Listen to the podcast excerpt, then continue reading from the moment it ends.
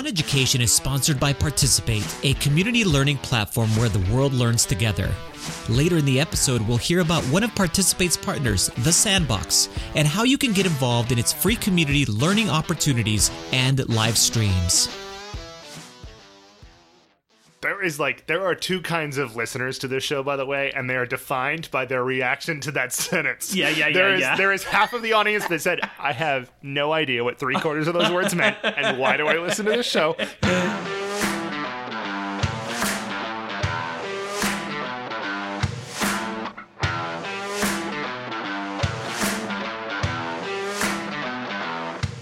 Hello and welcome to episode 200 of the On Education Podcast. I am your newest co-host, Brad Schreffler, and I am joined by my bald like an old person co-host, Mike Washburn. Oh, so extra. On the podcast today, we talk about some show updates. Shockingly, video games come up, the desperate teacher shortage and why it exists, the future of Peloton and gaming, and our guest this week is games and education expert Zach Hartzman.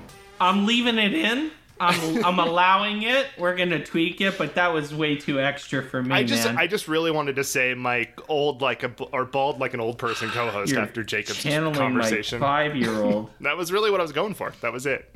I love it. Well, welcome to Brad first episode, um, episode 200. Holy crap! Um, all happening at the same time. I don't know if I can handle it all. We took a we took a break because schedules do not align. You guys went places because in America they go places now. well, you know, I, I don't. I'm a 12 month employee now, so I get like one week a year. I get to travel again. So I'm having to get Right. used to the normal working life. Glenn went to California. Glenn went all over the place. He went to And then he- California and, and the Dakotas, and like right, was, and then he went to South Dakota population, the Irvings. Yeah, that's it. That's it. So It doubles the- every time It's like Glenn, Glenn. Irvin and family um, are the population of North Dakota with his in-laws, I guess. So, um, yeah, we you know we tried to do a roundtable even for episode 200. We had a had an idea and no one was around. Everyone's on vacation. It's the middle of the summer, I guess. Um, and and so this is episode 200. Where it, it is great, um, and I'm and I'm really excited that Brad's here. I was thinking, Brad, as we were getting set up here, that you know, Glenn and I, it was a crapshoot. Like I didn't know Glenn hardly at all when we started the podcast, and I actually feel like I know you a decent amount. Like I mean, we talk outside of we've played games together at night, and we've hung out in person. Um, you know, uh, at conferences, and it's and it's it, this is interesting. This is neat. Um, I'm really excited. Uh, you know that this is the first episode, and we just did an inter. We just did our first interview with uh, with Zach, Yeah, right? it was it was above average, as you It told was- me. It was above average, so that's good. I'm excited. I think I, I actually also said it's it was not mediocre. It Yeah, was it we was better than mediocre. So that's good. No, it was great. Hey, listen. Oh, wow, synergy there. You'll hear why later, I guess. I've been watching this show that I think every teacher should watch, especially every K to like 5 teacher should watch this show called Taskmaster. It's it's on you every episode is on YouTube for free. It's a British show. You put Um, this in the notes, and I was like, I fully expected this to be like some sort of on-air subtle cue for me to do more work. like, No, I no, just, no, no. It just says This is a Taskmaster, and. I'm like, oh, Mike's gonna be a Taskmaster. That's where No, we're I'm, going. I'm telling you, this is a show, and it's a game. It's kind of like a game show, but but not. But it is, um, and it's British, so it's got like very British humor in it. But it's so good, and the the the object of the show is is there's a panel. They're on for a whole season. There's five comedians, celebrities, whatever. And then Greg Davies, the comedian Greg Davies is an English guy, is the host of the show. And he and the co-host, um, um, I can't remember his name, uh, uh, Alex Horne is the co-host, and they get the five panelists to do like weird or hard things, and then the best people to perform those tasks wins points, and then they do four or five tasks every episode and and whatnot. But the but the tasks, Brad, are so great that I, I sit there and I'm watching them and I've watched there's there's 12 seasons of this show. So I've watched nine. We just finished season nine today, and I sit there and I watch them do these tasks, and I'm going, "This would be so awesome for like a." You know those days that you would have at, a, at an elementary school. I don't know how far removed you are from stuff like that, but but like I taught at an elementary school, and we used to have these like Olympics type days where where the we'd put on like some stuff in the gym and we'd have stuff in the field and we'd have stuff on the on the on the on the pavement and kids would rotate in groups and teams and they do all these weird tasks right um, events and and that would be like an olympic day Woo, like a field day. school. Field day, yeah. right sure Actually, not not untrue. I think that's pretty much what the actual Olympics are going to look like this year. Oh, the Olympics are a dumpster fire. That's a whole different topic. Um, but these tasks would be so awesome for that. That I'm dying for teachers to watch this show and agree with me and go, oh my god, I am using the Taskmaster tasks at school. It sounds Um, like as you're describing it, like minute to win it. Like this is the British version of minute to win it. But I, I it maybe it's like are they different? What are the ta- give an example of a task? So so the the first task is always the funniest. Now this is the one that's least related to school, but um, but the the first task of the show is always where the the guests, the five panelists, have to bring in something, and it's always there's a criteria. So um, the best slippery thing. Right is an example. That would so they, really. they- you they- could they- do this in elementary, but that would be the stopgap for that game. Just like, right. Nope. So they had to bring in the best slippery thing, or or like they have to bring in the thing that will change their life the most in the best way. This is the thing that will change Greg Davies' life the most in the best way because he's the judge, the judge of the show, right? So, but that's like the other tasks are things like um, run as far as you can while making a noise constantly. So you have to, you know, go go the longest distance while making a noise, and so they they, but they're hilarious, right? Because first off, the the thing like there's a magic sauce to it. They're comedians, right? So they're funny and they're naturally hilarious and they're very improvisational and they do a lot of, of stupid stuff. But it's uh it's a hell of a show, man, and I think you should watch it, and I think Glenn should watch it, and I think everyone listening should watch it, and then let's talk about Taskmaster because uh, I'm down with it. I was gonna say, I think the real moral of this section of the show is you just want to talk about this show with more people. I do, I do, I do. um, another thing I actually want to talk to more people about is Dune. I I bought Dune the books. Okay. There's six of them apparently. I didn't even know this. Yeah, it's a whole thing. It's a whole series. So the, yeah, th- there's probably like literature people just screaming Yeah. at me right now. They're real not happy about it. It's only going to get worse because I'm about to say something. I could not get through the first book, and this was recently. Like I couldn't. I tried to do the audiobook. We did it for a book club pre-pandemic with some friends, and uh, nah, couldn't get through. it. It was actually the end of the book club. It ended the book club. We were done. Dune was so bad, the book club ended. Yeah, no one could get through it. They couldn't get through it. Now, I don't know that we gave it a fair shot. I tried to listen to it with my wife in a car. Like, it probably wasn't, which, like, I've listened to a lot of great books that way. I love audiobooks with my wife, but it was not a good book for her. So I probably should have given it a shot on my own. Maybe I'll go back to it, but it just, there's a lot of names. It kind of struggles with the same problem, in my opinion, that um, Game of Thrones has as a book. Sure, okay, It's like lots there's just so many names, and Yeah. hearing them, they aren't quite as differentiated as reading them, maybe, and it's just hard to keep track. Interesting. So the reason I got onto this is because they just showed all of the post. Um, there's a movie. There's a new movie coming out. Like, I think it's the In- 17th version of Dune. I'm pretty sure they've made a lot of movies and TV shows about but there's material. tons of movie stars in this one. There's like Scott Brolin is in this, and the guy Drogo Aquaman is in this, Mm-hmm. and um, my most one of the most underrated actors in the world. Um, what's his name? Oscar Isaacs is is in this like unbelievably underrated actor. Um, so there's tons of movie stars in this movie. Like this is a so I saw, but I saw the posters, um, and they look so dope that I was like, I might I might be able to get behind this.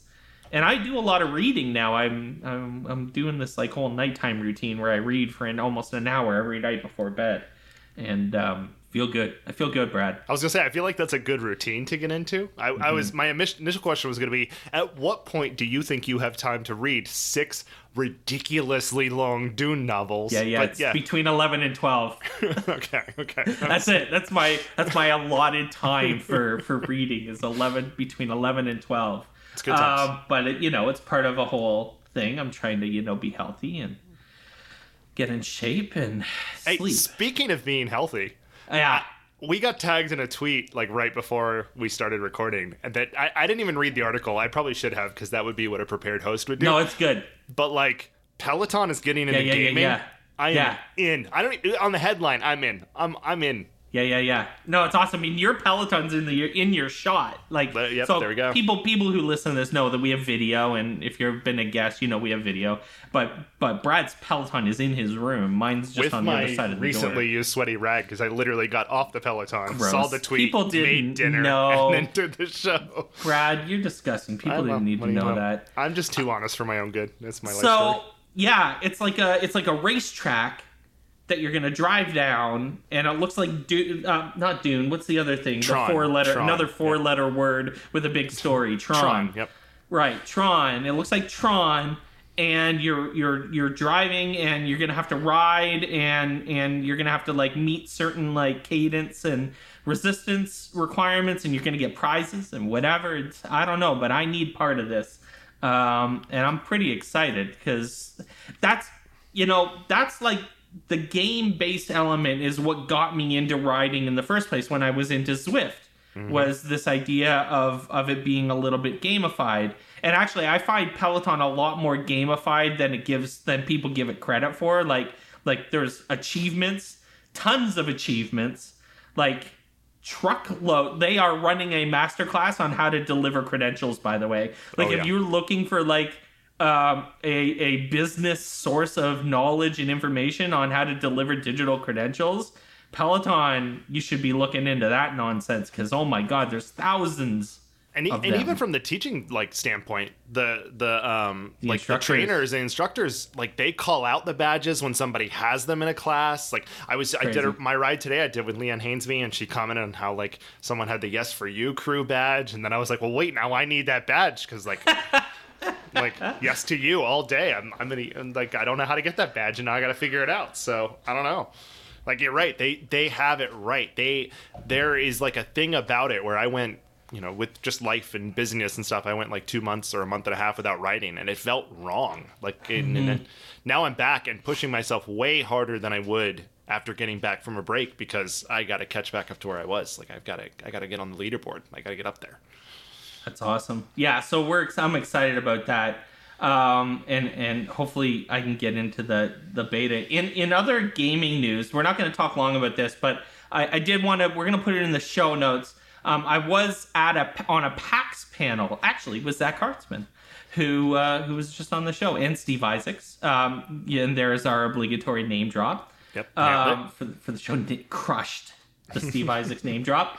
Um, but PAX is another thing that non gamers wouldn't know, but PAX is probably like after after E3 and after Gamescom that's in Germany and the Tokyo Game Show, PAX is probably the fourth largest video game conference in the world. It's and it's big. Like like Gamescom and TGS and E3 are gigantic. PAX is gigantic. And they do but they do panels, which is super cool. Almost like um GDC, Game Developer Conference, also does panels. Um, but I was on a PAX panel, which is so cool.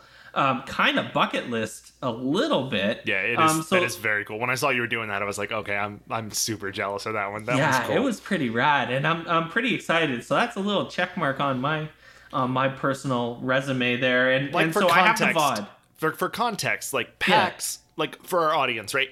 PAX versus an ISTE, for example. PAX is is like is like an ISTE. E3 is probably is probably so the thing about E3 is that E3 used to be industry only and it's still very industry, but um, you know, PAX is PAX is like the gamers conference. Like it's it's it's a lot less industry focused. It's it's a lot of players there's a lot of like demo booths. There's a lot of like beta signups. There's a lot of, but then there's these panels. Um, but the panels in in normal PAXs would have been like like Comic Con. PAX is a lot like Comic Con for video games. Um, but like the big Comic Con, what's that? San Diego or whatever, Yeah, yeah. right? So it's big. Like so, it, it was. It's really cool. I am. We we submitted the same panel, which is our game study panel. We submitted it for PAX West, um, which is going to be in person in Seattle in the fall. And I swear to God, if we get in, I'm going to PAX. um, PAX Prime, PAX West. That's the main PAX. Um, so I'm pretty excited. I'm pretty psyched about it. Um, you know, it's funny. This wouldn't be on education if there wasn't Games Talk. We brought in someone else who knows about video games. Thank God. Yeah, no, I, and you know, you you we got we got tagged in a tweet. Uh, so like actually you got tagged in it. It's one of those whole like do this and then tag five people, which which normally Sure. I'm generally disgusted by. Like I just can't stand. But in this particular case, you got tagged in it and played out, and then I actually managed to to do it myself. But it, the question was the five games that made you the gamer you are today. So so you said for you it was a shockingly easy list. So what did what did you come up with? I've thought about it. I've totally thought about it. And I've talked about it a little bit on the podcast. I wouldn't be a teacher if it was not for civilization. I would not be a teacher. I guarantee you. Um, it got me into history. Um, it got me into to you know thinking critically and deeply about video games and um, and and playing hard games and stuff like that. I so I put I had Civ two and Civ five on the list. I probably should have lumped them all into like all civilizations because I've bought them all and played them all aggressively. I think I have like twenty five hundred hours in Civilization five at this point on Steam. Sounds about right. So I mean, it's it's bonkers. Um, I did put Age of Empires on there, another history game. Um, and what else did I have in there? World of Warcraft. I actually I got into a really good conversation after this list about when I put World of Warcraft on there because um, I actually wrote a paper um, about my my experience as a guild leader in a like a high end raiding World of Warcraft guild. Um, and like There the is like there are two kinds of listeners to this show, by the way, and they are defined by their I reaction to that bunch of them. sentence. Yeah, yeah, There yeah, is- yeah. There is half of the audience that said, "I have no idea what three quarters of those words meant, and why do I listen to this show? Get me to the interview." and Oh. then there's the other half that are like, "Yeah, that makes total sense, and I don't need an interview in my life."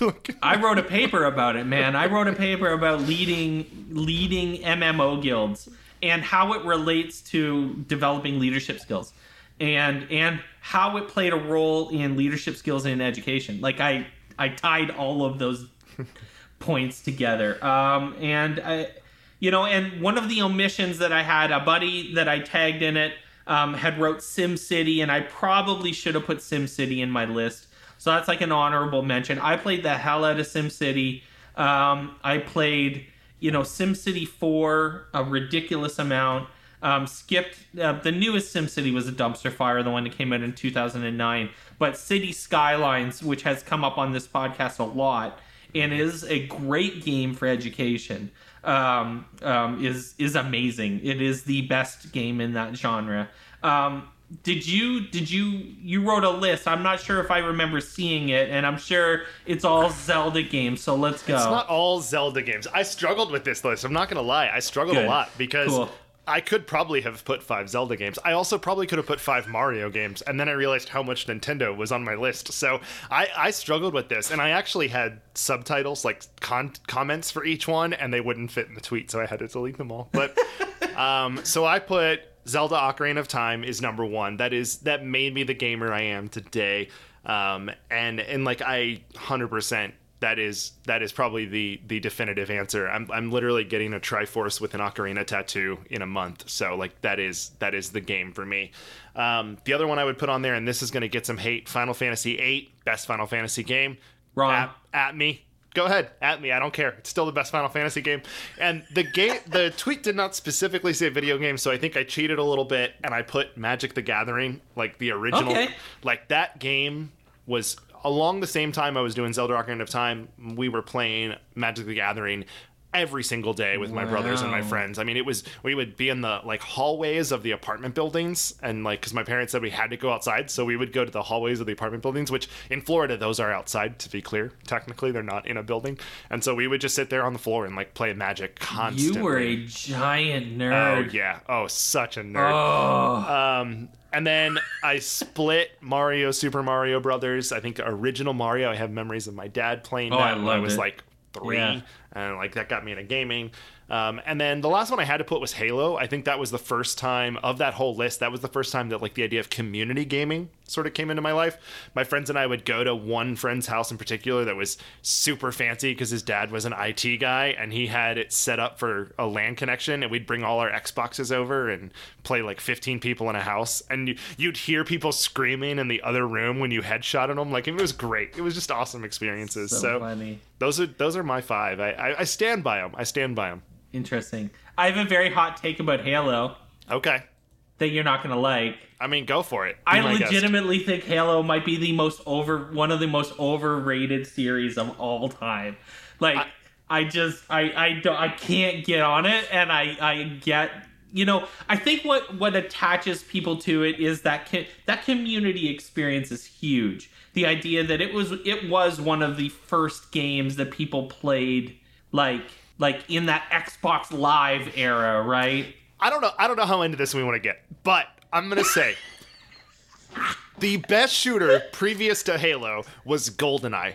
Go back and try to play GoldenEye. Yeah, no, it's terrible. It is a dumpster fire. Yeah, the yeah, aiming was a nightmare. And Yeah. Halo is the game that developed the two-stick aim style, which to this day is still how first-person shooters work. So, regardless of what you may feel about the the series as a whole, or the storyline, or the obsession with it, it is still the game that developed how all first-person shooters have been played ever since. Just saying.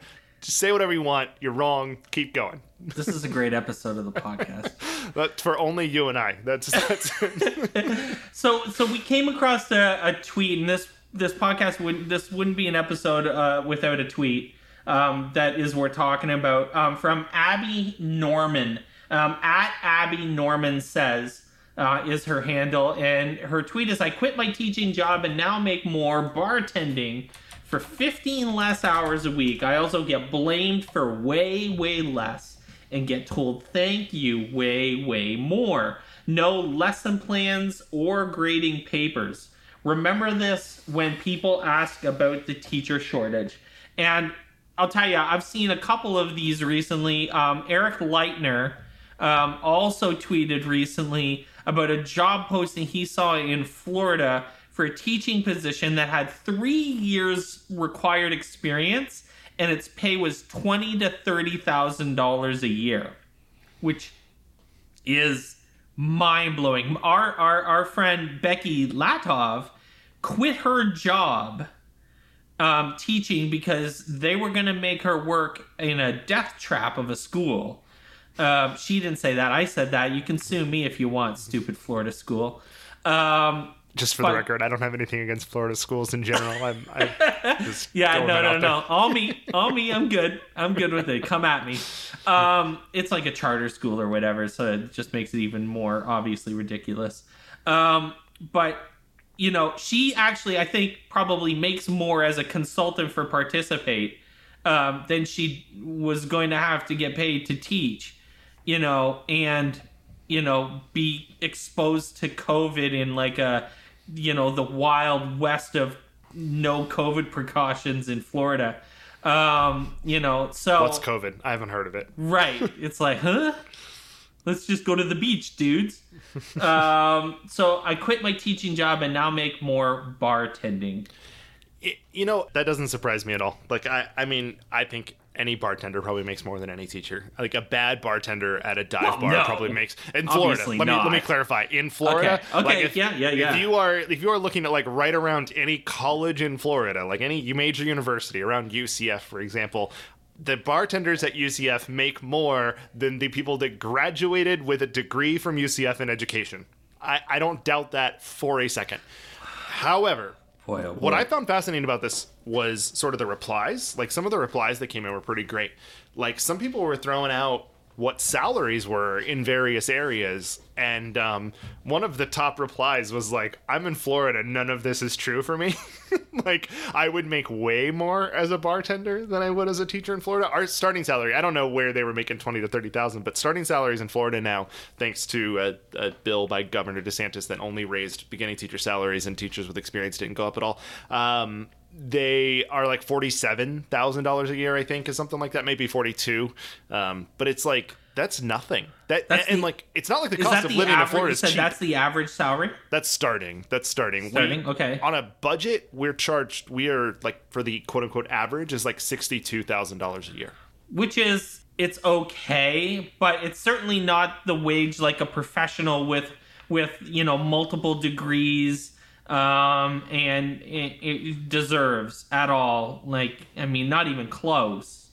Um you know and if you were if you were single making 62 grand isn't bad. Like you're not living an awesome life but i mean you're you're doing okay. But i mean Yeah, man, my, in a that's one-bedroom studio apartment in Orlando, and and a teacher. If you're in downtown, nah, you can't afford that. But like outside Wow, of the yeah. city, like yeah. Yeah. you could do okay. You could do a one little little one-bedroom apartment, and you might have enough money to go to a bar on a Friday night. Like that's Mm. that seems fair. yeah, steady diet of mac and cheese Yeah, yeah. I mean, solid like it's great. Microwavable mac and the cheese is life. It is life. The- the the- dream. and the the irony, I remember feeling this way. By the way, I I'm not kidding about this. I remember feeling this way. I was like, I'm in school, and I remember as a student what it felt to look at teachers like, oh, they've they've got their life together. They like, you know, I may not want to be what they want, they are, like whatever, but they're adults. They're teaching me how to live in the world, and yes, they're teaching me all this stuff I don't want to know. And now, and then it was like when I was a single teacher and I was going home to my little like crappy one, like two bedroom apartment with the just awful carpets, and because that's what I could afford. Like it was, oh yeah, no, this is what all my teachers went home to. Actually, now that I think about it, this is this is it, and I definitely respected them, which I guess is good. But man, that is just not. It's it's it really is, and, and I see it. I see it from the other side a little bit now as an AP, as an assistant principal. Like, we're trying to hire people, and and when you look at what you know, what our what our teachers in, are making, but even extend it beyond, beyond that, our classified staff, our non-instructional staff, they're making under fifteen dollars an hour, and we're sitting here pushing for a fifteen dollar an hour minimum wage, and our poor our poor cafeteria staff and our janitors and our and our people doing the work that is so tremendously necessary to keep a school running are making 10 12 dollars an hour if they're lucky Yeah. like it's just not okay man No. So we've told, we've said everything that we could possibly say over the last 200 episodes about what people need to do to to resolve or like help resolve this. I mean, it's it's politics obviously and it's voting and voting for people who care about education and educators um, and and you know that's the only thing that's gonna make any of this kind of stuff change. Uh, so we can only keep you know pounding the that drum and and, and encouraging people to to vote and encourage others to vote and um, you know keep doing the work to make sure people know that teachers are professionals and they deserve a, a lot more and and it's a shame any any bright capable person you know who decides to quit you know educating uh, to go uh, serve drinks um, because they need that to make more. Um, that's a tragedy um, of of pretty epic proportions um, and and so it's it's uh, it's untenable. And and and we do our little part here to try to help fix it and hopefully other people will uh, get out and vote Folks, get out and vote. Take a picture take a screenshot of this tweet. It's linked in the show notes. Take a screenshot of this tweet and just post it on your facebook. See what happens. Like t- see what your racist uncle says about this tweet. Because like i really want to know what your uncle bill says. Like i just want to know. Yeah, the weigh in, Bill. Um, hey, when we come back, we're gonna talk to. I'm a big fan of this guy, Zach Hartzman. So stay with us. We are building this virtual community of educators who share an interest in game design and teaching new skills. We will use this space to connect, collaborate, and innovate with Sandbox. That's Sebastian Borget. He's the co founder and chief operating officer at The Sandbox. This community is here to provide guidance, support, feedback, and suggestions on how to best use the sandbox within the context of teaching and learning how to make video games. It allows also to connect experts and educators, bringing together existing creators and members of the sandbox game platform community with professional educators. The Sandbox community has grown into a vibrant space of 100 plus educators. How can you get involved? More to come later in the episode. Welcome back to the podcast, everyone. Our guest is a social studies teacher in New York City. He's also the owner and proprietor, I love that word, of Hey Listen Games, which is probably the best repository of K 12 video game curriculum in the world. He's a recipient of the Game Awards Future Class 2020 recognition as well. Welcome to On Education, Zach Hartzman. That was that was a lot of high praise. Well, I'm you like, deserve ner- it, buddy. I'm nervous now. no, that's that's it. That's what we do. So talk about. Uh, listen, you know, I give you all that high praise because, like, and I tell you this all the time. We talk a lot, especially lately, and I tell you all the time that if I had won the Game Awards Future Class 2020 thing, I'd be putting it on banners outside my house and stuff. I'd be screaming. Um, so let's talk about that. Let's talk about the Game Awards. Let's talk about Future Class. There's going to be a lot of people in the audience who don't know what that is and why that's a big deal. So tell us what it is, who they recognize, and and and why and how it feels to be part of that 2020 group. yeah. So the Game Awards is a big like ceremony put on every year, uh, produced and hosted by Geoff Keighley, one of the main faces in the gaming industry. I think you can think It's of huge. it. Yeah, it is the it is the Game Awards now. yeah. Think of you can think of it as like the Oscars, um, Yeah. just on the game side. Yeah. And this past year in 2020, they started an initiative as a part of the Game Awards called the Future Class, and it's a group of I didn't know it at the time, but it's a group of 50 people. Um, and I guess each year will be 50 more people. That's that's an assumption for now, but it's 50 people from around the world who are using games in unique ways and just making the industry a more diverse and inclusive space. And I was chosen as one of the first 50 people, um, the inaugural class of the future class.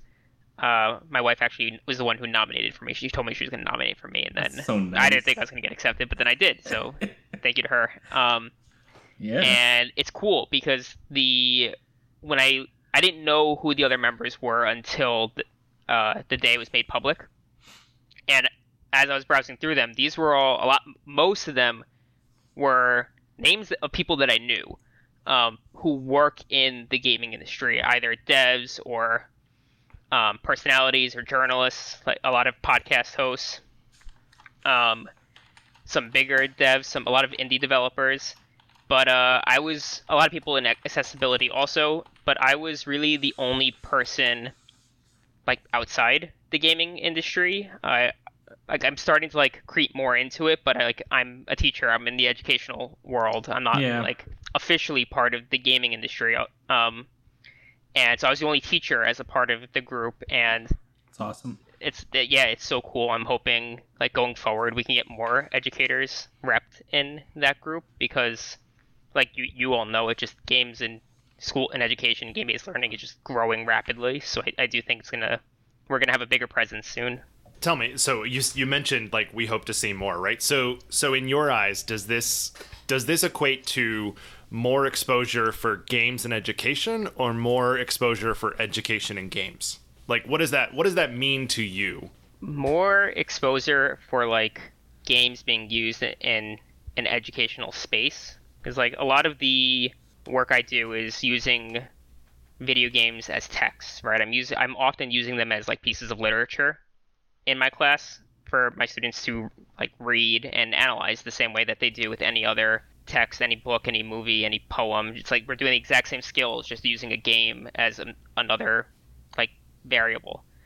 Um, and that it's because that is becoming more popular, especially since I made Hey Listen games. I have teachers reaching out to me all the time about uh, asking for ideas or telling me about the lessons from my site that they have used.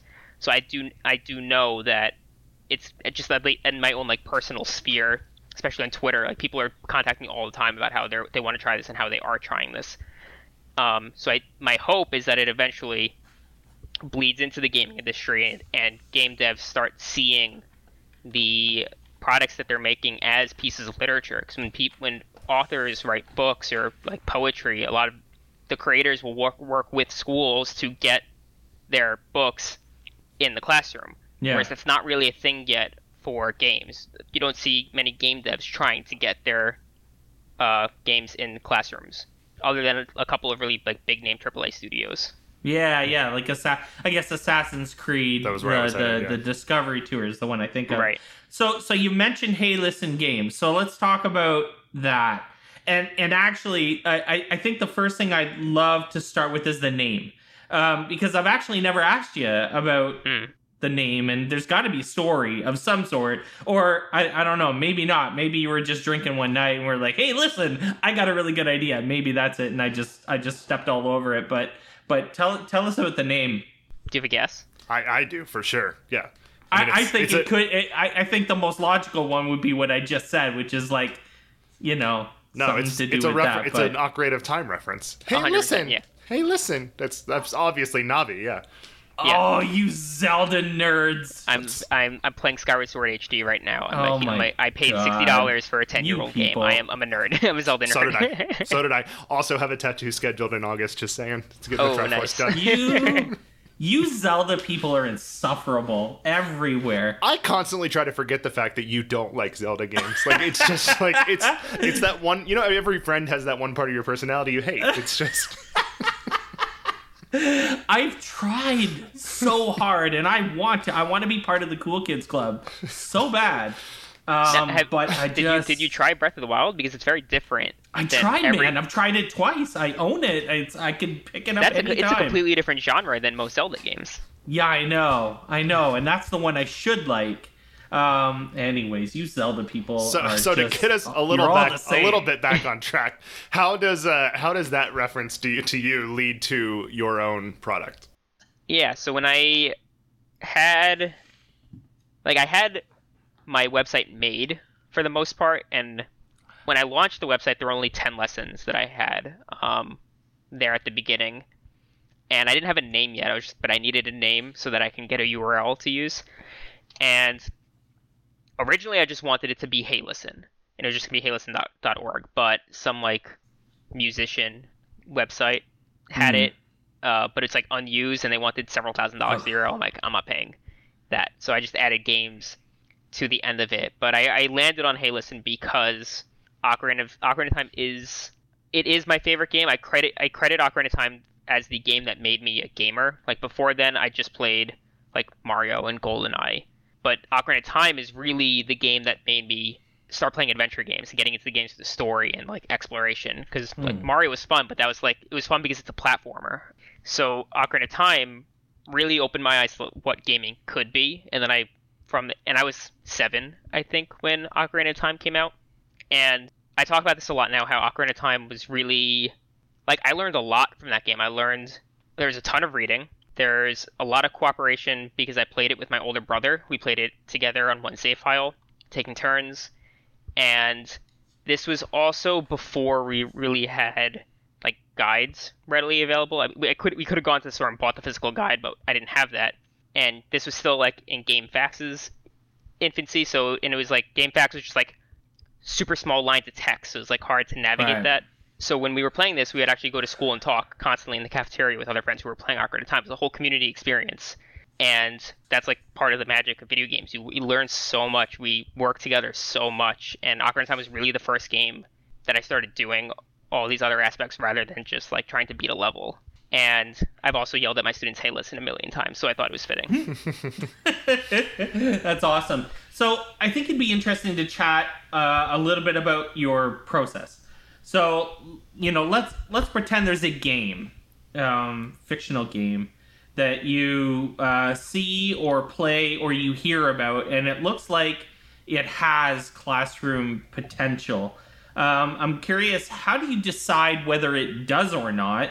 And what are you what are you looking for? Like when you're playing a game for the first time, what are you what are you looking for in that first playthrough? So it really depends because often I play so many games that I'd say 80% of the time I'm not looking for a game that could have classroom potential. Mm. It's just the game that I want to play. And as I'm playing, and I'm just playing for fun. And as I'm playing with it, I'm like, this could work in the in this way. And then at some point, I'll find a way to bring it into my classroom. And then as my website's gotten more popular, I'm now like that other 20%. Now I'm reaching out to developers and asking uh, for code. So like I'm currently playing through Beyond Blue for the first time, made by E-Line Media. They also did Never Alone. They're two really great games where they incorporate like live documentaries into the game. And so that so with Beyond Blue that I'm playing right now, I reached out to them. They gave me a code, and now I'm playing it specifically like with creating like a marine bio lesson in mind. Oh, nice. So it that's a different process than like when I played Celeste for the first time. That was just because I wanted to play Celeste. I heard a lot of great things about Celeste, but then as I was playing it, I thought this would be a really fantastic game to bring into my advisory class to teach about growth mindset and like fail and why it's okay to fail and just trying again. So it really it really depends. I'm often not like searching for a game to bring in. It just kind of happens naturally. So you've played it and you love it. Um, what's next? So how do you go from seeing, you know, the potential in a game uh, that you've played to developing lessons or in some cases like i know like you've developed entire units so yeah. so how do you get from you know smashing the buttons and just playing a game and to to writing lesson plans and publishing them on your website so when i most of Payless games are like individual activities, individual lessons. There, there are a couple of units, but I'll I'll get to that a little later. The lessons are more here's something you can bring into your classroom that doesn't need to replace what you're already doing. Because uh, when you start developing an entire unit, you're going to be sacrificing something in order to teach that. Because a unit can go from 10, 20, 30 days. Uh, whereas a lot of the lessons I do with games are often a week max. I tend they tend to be indie games, like two to five hours long, just so that they don't take up too much class time. So when I find a game that I like so I will use Gone Home for example because I, I use it almost every single year. And when I played Gone Home, I thought this would be a really cool as okay mild spoilers for Gone Home. So in Gone Home, it deals with LGBTQ plus issues um, around uh, one of the the main character of the game, Sam, a teenager in high school, and I feel the way that that game approaches her identity comes is really well done and it comes out very naturally. And I thought that would be a really great way to introduce that unit. Well, not a full unit, but I was a unit on civil rights and talking about LGBTQ plus people as a part of that. I thought that game was a really great way to introduce my students into that topic. So, so once I played the game, I was like, okay, this will be my piece of because whenever I teach a unit, I'm gonna find one piece of literature to bring in. Not everything needs to be primary resources. So that was the game. It only takes about two two and a half hours. So I put together a quick lesson just going over like what are the struggles of teenagers and then once they get to the point where it is revealed that Sam is gay, then we get into conversations. What are the struggles of being gay? Where were the struggles of being gay in the '90s during the Don't Ask, Don't Tell era? And it just it leads to a lot of really great conversation, and then we branch into a much larger unit. Yeah, you know my my follow up is uh, like I, w- I was thinking about it before you even answered that question was really about like pushback and, and you know it's one of those things where I, I wanted to incorporate more games into my own classroom before I, I stepped out of the classroom but it, it it was first of all just the like technical limitations of trying to do it with many students and, I, and I've seen from you that you can you know demonstrate it at the front of the board and have a conversation as if they're watching it so I've seen a lot of those things you've done before but I, I can imagine myself or, or, a lot of other teachers trying to put this in their classroom and getting heavy pushback from administrators and also from parents. You know, as, as a parent, we worry about screen time with our kids, and not that I necessarily do, but a lot of parents do. Um, but like, um, you know, we worry about screen time with our kids, and then that's happening in school now, and then with parent with admin. Wait, what about the standards? You got to teach the standards. You got to teach the standards. How do you how do you come back at that or, or discuss that with people? Yeah. So the first thing I always say to people who like genuinely think they will get a lot a lot of pushback from admin or parents is to maybe start off with like a video game club before you start bringing it into your classroom, just to kind of set the, like create that culture first, right, and show its value, and then like kind of like baby steps, and then you can bring it into your classroom over time. Because I, I did start with a video game club my first two years. I didn't really start using games in my classroom until about my third year of teaching. Uh, in terms of pushback on my end, I haven't had any, so it's hard for me to talk on that when when I started teaching, I immediately, like right off the bat, started using comics, uh, graphic novels, movies, and television. And those lessons and units always went really well. So my my principal's super supportive in every wacky idea I have. So when I originally broached the idea of bringing in video games, the only thing she asked was to see the lesson plan and what standards and outcomes I was hitting. And this is this is actually what started leading into me making all of the lesson plans that are now on Hey Listen Games, because she wouldn't let me teach with them unless I had these full lesson plans mapped out. Sure. So Good. I started making them, and then after a while, I had a bunch of them. So I just and people were asking me about it, so I made them public. So my admin's been nothing but supportive. And when it comes to parents, I'm in a bit of a unique situation. Uh, the school I teach at, it's a public high school, but it's an international school for newly arrived immigrants and English language learners. So my students are 100% immigrant population. None of them um, are native English speakers. They're all bilingual or multilingual now, and they come here. And as long as they're under 21, they're they start high school over in ninth grade. So I like I my my joke is always in my first year teaching a 23, I had a 22 year old in my classroom, and the nature of them being immigrants and emergent bilinguals, multilinguals, their parents have trusted me to do anything I've ever wanted. They're just like, you're teaching my kid English. I don't even like. They're just like, you do do whatever you think is best. So I've I've never once gotten pushback from any of them. But that's it's So- a unique situation. Awesome. So so I live in southern Ontario and you live in New York City.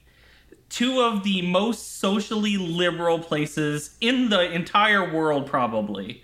So let's talk about the other part of this, which is you teaching games about LGBTQ issues, about racism, about and and, I'm all for it, but Brad lives in Florida. Oh, no. And I don't need to say more about that. And you know, and we have friends and listeners in you know all over the all over the place who are saying I couldn't teach games, let alone teach Gone Home in my classroom. What it, you've got to have some some some thoughts, some guidance, hopefully, for our friends um, that aren't in you know liberal bastions of the world. Yeah. Um. So you don't need to use Gone Home as a text, although I think you should. Like Gone Home is always like my required reading for anyone. But I did last year actually. I I helped a teacher in Texas uh, put together a unit on using What Remains of Edith Finch, and and she she teaches uh, middle school students, and it went fantastically with her. And that's like that's not a political game by any means. It's just a wonderful short story, and there are thousands of those. There's so many indie games that are just tell really great stories that, that like don't need to be political, quote unquote. Although like I prefer to use the political games because I think those lead to more interesting conversations. Um, but if you just want to teach about literary elements or rhetorical devices, just like the stuff that you see in standardized tests, there there are games for that also. So the only thing you would need to do is just show the value of the game to your school or to the parents or to your students. So you're saying don't uh, just do it first and ask for forgiveness if you find yourself like somewhere in a flyover state. Like if just you don't. have a union, yes, do it first and ask for forgiveness. But if you don't have a union, then and it's you can get fired, then I'm not so sure. I have a wonderful union that will protect me no matter what. So it's that's tough. I, I love I love that you use the term flyover state because I say that all the time, and I'm the one who gets in trouble Well- by saying that North Dakota has no pop people. Now there's two of us. Brad said Now it. there's two of Brad us, said Mike. it. Brad said it this time, just for the record. Uh, so I, I, I just I want to know like you know what what is in your eyes what's the future of Hey Listen games? I mean you're doing awesome stuff. I, I think it's safe to say that the work you're doing is impacting classrooms in a large space. I mean we've seen it ourselves, but like what is what is kind of the future of Hey Listen games? I don't know. I know what Mike wants it to be. Um, Mike wants everything to be more work We've- on everyone. He just wants other people to suffer as much as he does. We've talked about this. Yeah. This is a great question. What's the future of Hey Listen Games? Yeah. Zach? So when when I made Hey Listen, it was never meant to be the thing that like generates income for me. It was just the way it was originally just a way to share what I have. And I haven't said it yet, but like all the lessons, all the curriculum on Hey Listen Games are free. There I don't I don't charge. I'm morally against charging teachers to pay um, for curriculum because I've never had to do it and I'm in New York. I get paid decent, but like most teachers don't get paid decent salaries. So I just I hate asking teachers to pay for anything. You can't donate. There are options to donate, which a lot of teachers have donated like small amounts here and there, which is great. So originally it was just meant to be a way to like showcase what I was doing. I before I had launched it, I had spoken to my wife about how I was interested in blogging. Um, or trying to get into blogging. So like part of Hey Listen Games is the curriculum side, and then part of it is a blog where whenever I do put a, a new lesson, I'll provide a full post explaining my rationale for this game. Or whenever I teach with the game in my class, I'll talk about how it went with my students and put some like handouts and student samples. Um, so there's like those two parts of it. But it's, as it's gotten more popular, it's I'm now like my hope is that it leads to opportunities in other areas. So I'm currently in the process of publishing a teaching manual on teaching with video games. It's currently in like its interior design phases. This has been like a year and a half in the making. Tons of editing and revi- revision because I can't write at all. I'm a terrible writer, so it takes a lot of time to get it to like actually look professional. So it's starting, and then like ideally, it could also lead to contracted work elsewhere with game dev studios who might want uh, curriculum made for their games. It could like now I'm a known quantity, so may- it could hopefully lead to these other opportunities elsewhere. But the website itself, I don't think will ever, ever actually like generate in like I have Patreon, but right now that's just 40, about forty bucks a month, which is great. That pays for the uh, keeps the URL alive, URL and my the professional email alive. So ideally, right, it'll lead to opportunities elsewhere. I've also never, when I went into teaching, I was also of the mindset that I don't necessarily want to teach forever. Currently, I have student loans, so I'm in the public loan forgiveness program. So my current goal is to last the 10 years, um, get all my loans wiped out, and then kind of see where I go from there. I think like dream job would be for a big uh, AAA studio to like hire me as an educational advisor, educational consultant, or just like someone there to make curriculum for them or to work with them to get their games in school spaces. But that's still a couple years away. So where where can people connect with you? Where can they learn more about you? Uh, share the URL for the website again, and and um, damn it, man, share that Patreon. Yeah. Uh, so so that you can. I'm a, I'm a patron uh, of Zach's just for disclosure, even though I think that everyone should be. So so tell them where to go to do that as well. Yes, so the website is heylistengames.org or .com. Either will get you there. I'm most active on Twitter. I'm at heylistengames underscore. Don't forget the underscore at the end. I'm so close to getting it, the name without the underscore. Nice. Um, but for now, it still has the underscore. So hey, listen games underscore. Uh, follow me, reach out to me. I usually follow back if you engage with me at all, and I'll definitely respond to any direct messages. My Patreon is patreon.com slash hey listen games. Yeah, please support. There's a one dollar tier level, so if you have a dollar to spare, please throw it my way. or if you want to buy me a cup of coffee, good? throw three dollars my way so I can get some coffee. Why, why Zach a coffee? Yeah. Awesome. All right, Zach Hartzman, everybody, thanks for joining us on the podcast, man. Thank you. The Sandbox is creating a learning ecosystem where educators can learn in weekly streams, bring ideas into their classrooms, collaborate with other educators, and become Sandbox ambassadors. Our goal through the stream is to show the world how low the barrier can be to teaching and learning game making through our no code and accessible platform. Anyone can do it. Passion and education. You can feel it in the streams as we explore and share ideas around game design implementation in your teaching practice. Join the community to learn more at go.participate.com slash sandbox. Thanks for listening to On Education. My name is Brad Schruffler. My co hosts are Mike Washburn and Glenn Irvin. On Education is part of the On Podcast Media Network. You can listen to this show and many others by great educators like Monica Burns, Mike Matera, Tisha Richmond, and many more by visiting onpodcastmedia.com. Want to get in touch with us? Check out our website at oneducationpodcast.com. You can tweet us at oneducationpod. Mike is Mr. Washburn on Twitter. Glenn can be found on Twitter at Spanish, and I can be found at Brad Streffler. You can find us on Facebook by visiting facebook.com slash oneducationpod. We're also on Instagram at OnEducationPod. If you're enjoying the show and think others would too, we would be thrilled if you would share it with them. Please leave us a rating or review on Apple Podcasts or Google Podcasts. When you leave a rating, it gives our rankings a boost. This helps others discover the show. We want to thank our presenting sponsor, Participate, for supporting us. Check out participate.com to learn more about them. Thanks as always for listening, stay awesome, and see you soon.